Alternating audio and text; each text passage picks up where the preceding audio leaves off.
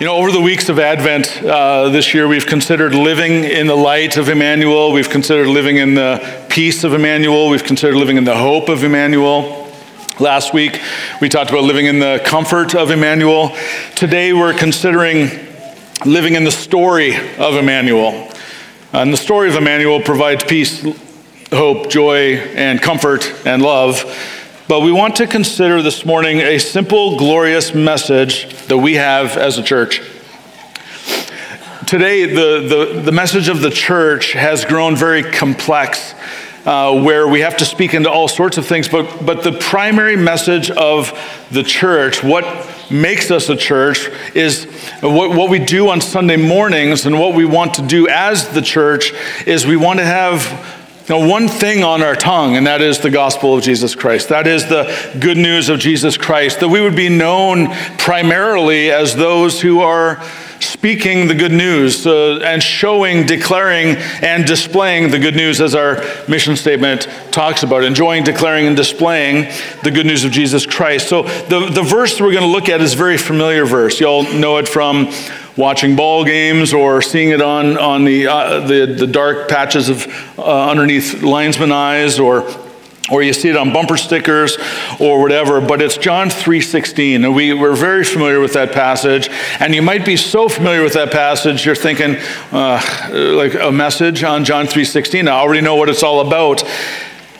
Let me read it to you. And I, I know that most of you would be able to repeat this with me. For god so loved the world that he gave his one and only Son, that whoever believes in him should not perish, but have eternal life. That is the gospel that should be on our tongues and in our hearts. That's the gospel that is um, like a blueprint for understanding the story of Emmanuel. God becoming man. So I'd like to simply look at three things this morning and then jump into some application. First, I want to look at the length of God's love.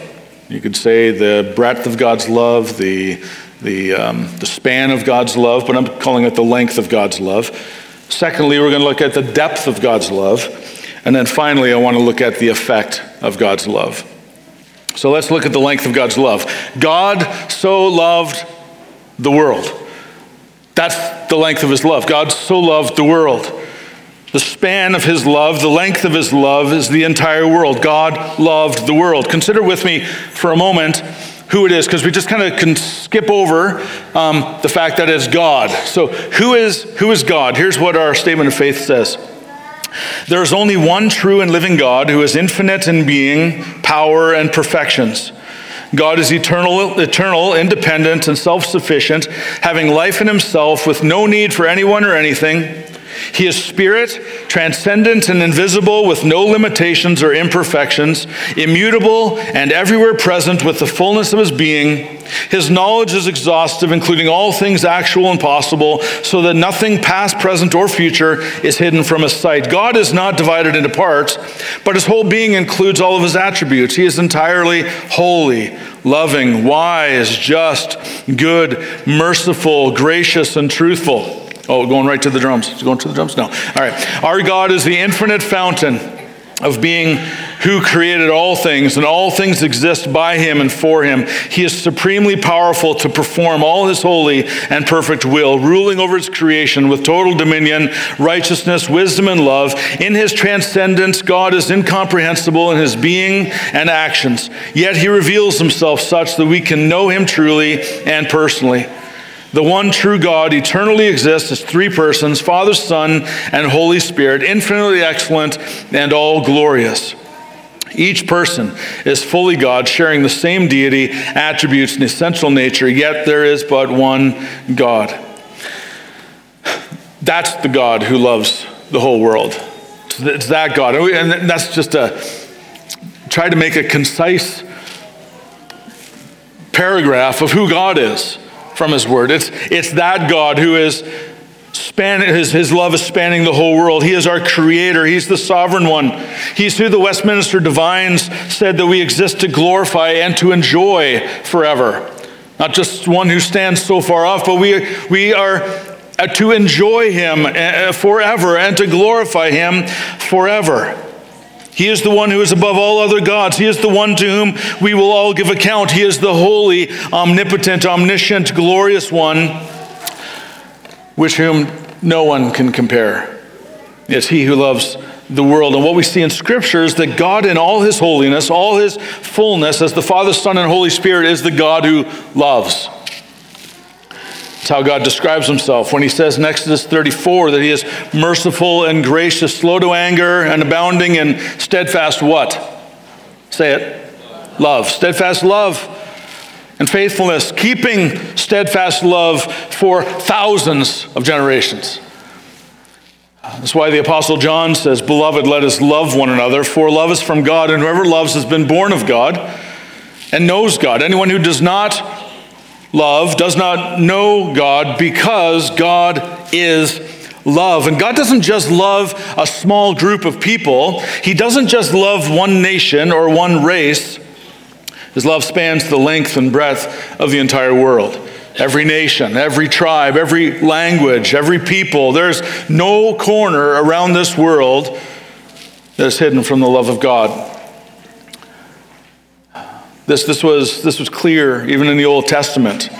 And God chose the nation of Israel as his, as his special people. His love actually extended way, way past Israel, though it was a specific love with Israel. You, you may recall in our study of Genesis that when God called Abraham and promised to build a nation out of him, God's promise to Abraham included all the nations. God told Abraham this He says, I will make you, Abraham, of a great nation, and I will bless you and make your name great so that you will be a blessing. I will bless those who bless you, and him who dishonors you I will curse, and in you all the families of the earth will be blessed. God's purpose in calling the nation of Israel was to bless the other nations, nations like, like us here this morning. That, that covenant that he made with Abraham thousands of years ago was specifically also, we, we were in mind, in God's eye, through his love and through his covenant promises. As, as we read the story of Scripture, we see clearly that this would take place through the advent or the coming of the Messiah, of, of Christ Jesus, the very thing we are celebrating keenly this weekend. But honestly, we celebrate it every week, don't we? We especially see it in the prophet Isaiah. In the book of Isaiah, Christ is portrayed as a servant who's going to bring God's plan and bring salvation to the world. In Isaiah 49, God says this to the coming Messiah.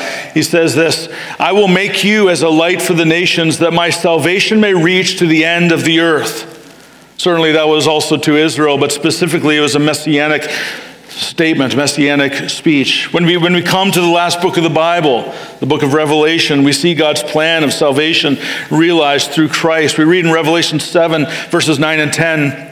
Behold, a, a, great multitude that no one could number from every nation, from all tribes and peoples and languages, standing before the throne and before the Lamb, clothed in white robes, with palm branches in their hands, crying out with a loud voice Salvation belongs to our God who sits on the throne and to the Lamb. Each of us are part of the world that God loves. And while God loves us all personally, and He certainly does, He loves us individually, this verse tells us that God's plans are way beyond just you and me. Um, God's plan has been for His glory to be spread across the entire world. This was the Genesis mandate to, to spread out and proclaim the glory of God. And part of God's glory is love. The eyes of the love of God have been on the whole world from its very creation. The, how wide is God's love? God so loved the world. John 3:16 teaches us the, the span or the length of God's love. God's love extends to all people everywhere in the world. Secondly, John 3:16 teaches us the depth of God's love. God so loved the world that he gave his only son. This is how God loved the world. He gave us his son. He did so because we who were made to live for his glory and spread his glory have simply turned away from him. We've strived to, to live for and spread our own glory. And the word of God tells us that, that God will not share his glory with another. We cannot both share our glory and live for his glory. And so there's a penalty for living for our own glory. We have fallen short of the glory of God in our sin, and the effect of our sin against God is the very real judgment of God against our sin. Death, uh, physical death, yes, but spiritual death particularly. God so loved the world that he gave his son to save us from that death. And something we'll take a look at more in just a few moments. That, that, that, that news has become so familiar to us that we don't live in the awe of, of, of that. There are echoes of this and what we looked at in just a, just a handful of weeks ago with the story of Abraham sacrificing Isaac. Throughout the rest of the Old Testament, there are multi, uh, multiple echoes of God's love for the world and his intent to redeem a people for himself to dwell with forever through, a, through the sacrifice of one man. So when we come to the New Testament, hundreds and hundreds of years later, we're not overly surprised to learn that God has a son. His name is Jesus. He has come to save his people from their sins. The verse tells us that he is God's one and only son. He's not, he's not a son that was born, he's not a son that was created. He is, a, he is the one and only, the unique son, the, the one, him whom there is none other. The Bible says this about Jesus and just, just to be sure, we are called children of God as well if we believe in Jesus, but, but we are not children of God. We are not sons of God like, like He is a son. We're, we're adopted into the family, but He's the Son. He was not adopted into the family. He was God. John 1 1 and 2. In the beginning was the Word, speaking of Jesus, and the Word was with God, and the Word was God. Uh, he was in the beginning with God. And so Jesus has always been God's unique son.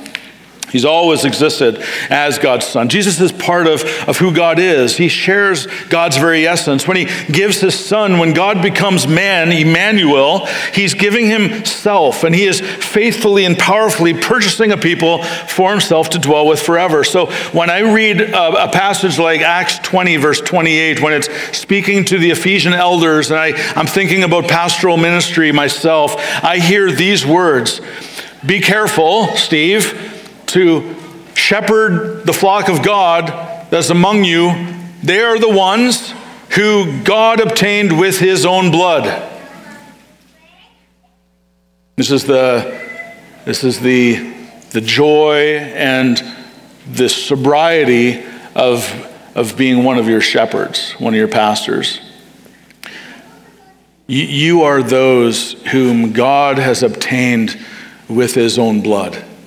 You're not just members of this church or regular attenders of this church or guests this morning. If you are those who believe in Jesus, who trust in Jesus, you have been purchased by the blood of God Himself. It's staggering.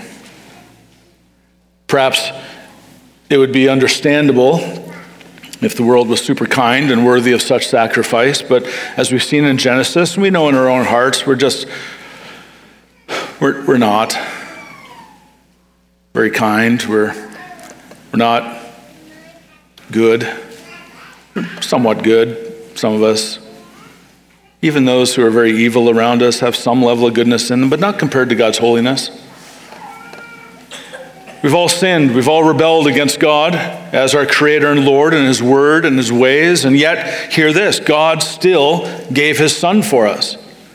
He sent His Son into the world as a helpless little baby on that Bethlehem morning, and He gave His Son as a sacrifice for our sin on the cross of Calvary. He gave His Son for that reason. He was born, as the old song would say, He was born to die for our sin. The song we are familiar with, How Deep the Father's Love for Us, how vast beyond all measure, that He should give His only Son to make a wretch His treasure. His children, His sons. This, my friend, is the depth of God's love, and it also describes the effect of His love, which brings us to the final point this morning the effect of God's love. For God so loved the world that He gave His only Son that, purpose statement, whoever believes in him should not perish, but have eternal life. The effect of God's deep and long love is that if we believe on the Son, on Jesus, whom God gave us so sacrificially, we would be saved from perishing and given eternal life, becoming his very treasure. That's, that's, uh, that's staggering in itself as well. For the danger that all people of this world are in, and those, uh, we, we were some of them at one point, the danger that all the world is in is that those who reject our Creator and the one for whom we exist and have our being, when we reject Him in our unbelief, in our actions, and in our inactions, in our posture away from Him and towards self sufficiency, is that one day we will perish. And we won't just simply perish unto physical death, but we will perish for eternity. The, the just wrath of God is, is expended on those who are perishing. It's, it's, it's, it's not defined as simply going out of existence, of dying and laying in the ground for the rest of your life, eternal sleep or something. Here's what John says in Revelation 14, speaking of those who perish. He also, the perishing, will drink the wine of God's wrath, poured full strength into the cup of his anger. And he will be tormented with fire and sulfur in the presence of the holy angels and in the presence of the Lamb. And furthermore, to, to perish biblically is to be separated from the glory and goodness of God, the one in whom is eternal life and eternal joy. This is how Paul speaks of it in his second letter to the Thessalonian Christians. He says, They will suffer, that is the perishing, they will suffer the punishment of eternal destruction away from the presence of the Lord and from the glory of his might. Perishing means to die in your sins, eternally separated from God and his love, and eternally enduring fiery torment. This is why each week we preach the good news of the gospel of Jesus Christ, so that you would flee from the wrath to come and trust in Jesus alone. God's made a way for us. He, he loved us. He desires, He loves us and desires that none should perish. And so He sent His Son that whoever believes in Him should not perish, but have eternal life. So, how deep is the love of God for this vast world? All have sinned. All of us have gone astray. We've all gone followed our, our own way. All of us deserved God's righteous punishment for sin, but God gave his son, his only son. He came as Emmanuel, God with us, and he took on our sins and laid them upon Jesus, who paid the penalty of our sin for us. The effect of God's love is our salvation. That's the effect of God's deep and long love is our salvation if we will but believe on Jesus. Our verse says that whoever believes in him should not perish but have eternal life. Through, through the Son's perfect life and atoning death, he brings many sons to glory, as how deep the Father's love says. He, he brings many sons to glory, to eternal life in him. Doesn't matter how badly you've sinned. Doesn't matter how long you've sinned. One, one thing that love to hear over and over again is, is the, the testimony of our brother Dave, who lived in, in so much sin for 59 years, and yet that moment when the Lord opened his eyes and gave you a new heart. Um, he specifically opened your eyes to see his love and caused you to trust him and he saved you, he rescued you from perishing. And, brothers and sisters, he at one point in your life rescued you from perishing as well. For those of you, though, in this room who have not believed, it really, truly does not matter who you are. It doesn't matter what color your skin is. It doesn't matter what nation you're from. It doesn't matter what language you speak. It doesn't matter how bad you think you've been. If you'll believe on and trust in Jesus Christ, he will save you, He will rescue you and adopt you as His beloved child. He'll forgive your sins and give you the gift of eternal life. It's not something you can earn, it's not something you deserve. You receive it as a free gift. In this case, a free gift at Christmas time rescued from perishing. But simply, God so loved the world that he gave his only Son, that whoever believes in him should not perish but have eternal life. My application is this. If you have not believed on Christ, the application is, is obvious. You need to trust him. Place your belief in him, trust in him, receive him who died for you. That will mean turning away from your sin and turning to Christ. My, my friend, there is no greater decision to make this morning or ever. The reality is, this, mo- this moment, if you are not born again, this moment is, is so significant because there'll be a day when you stand before the Lord and you will not be able to say, I never heard. I never heard of a, a way to get out of this. This morning, December 24th, 2023, you've heard the message, and you are now accountable to God in particular for what you've heard. Mr. Friend, would you come to faith, to believe, turn from your sin, come to Christ? Know that your sins will be forgiven. You'll be washed clean. You'll have the assurance that when you die, you'll be with God for eternity, the one who made you, the one who will give you all joy for eternity. You will not perish, but you'll have eternal life. It's the best decision you'll ever make. So, will you put your trust in Jesus this morning? If you've believed in Jesus already, then, then I've got a couple of application points for you this morning. First is exalt Jesus in your heart and your mind, in your thoughts and in your actions. Exalt him, praise him, for he is worthy of our praise.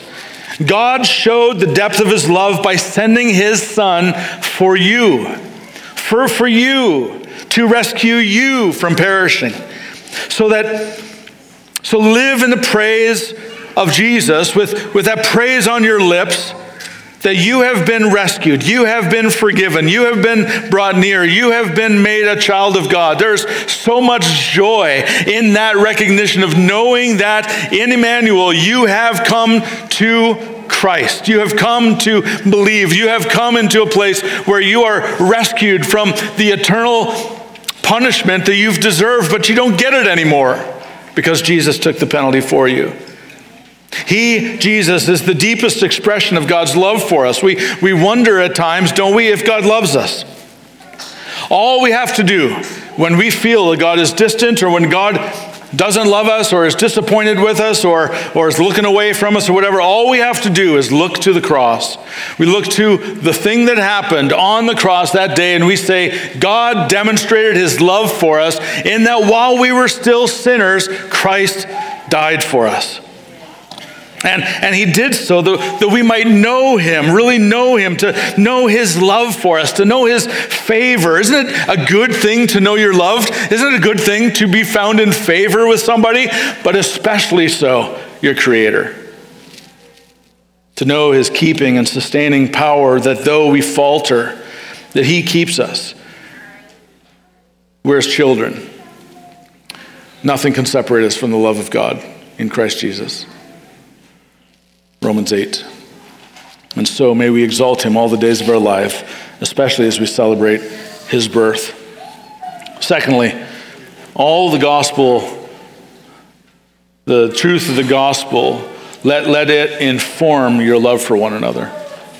We were praying this morning beforehand. I, heard, I think it was Joy that was praying specifically that we would grow in love for one another. How we grow in love for one another is by, by recognizing the gospel afresh and looking around us and saying, wow, this person, this person, this person, this person, this person, all obtained by the blood of Jesus.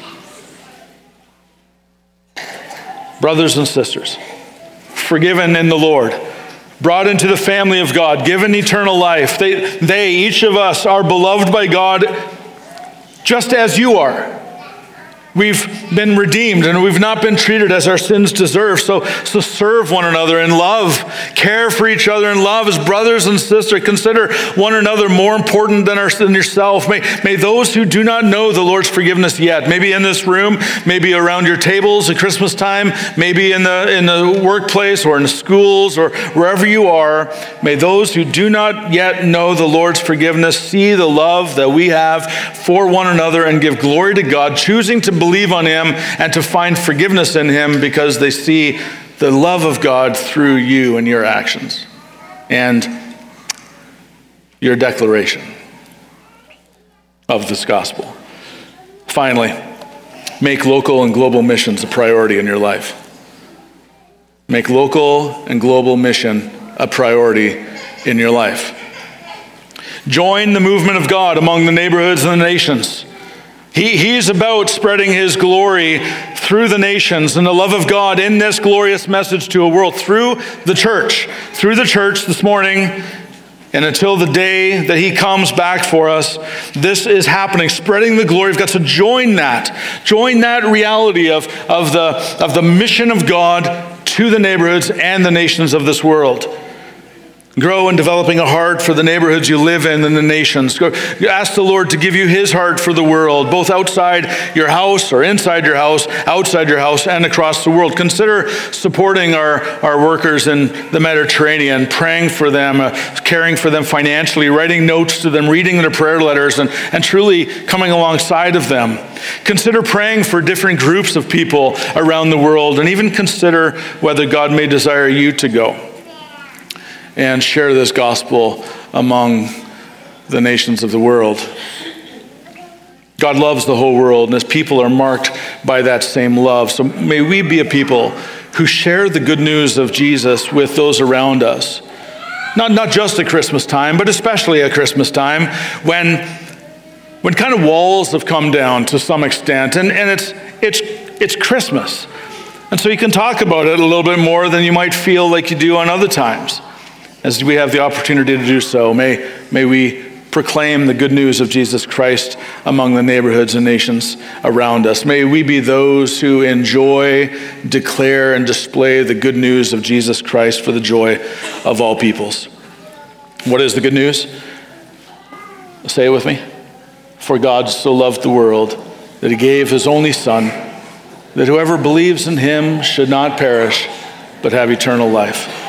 This is the story of Emmanuel, and each of us are living in that story today. May we live in the light and life of Emmanuel, and may we have his story on our hearts and our minds as we walk through this holiday season.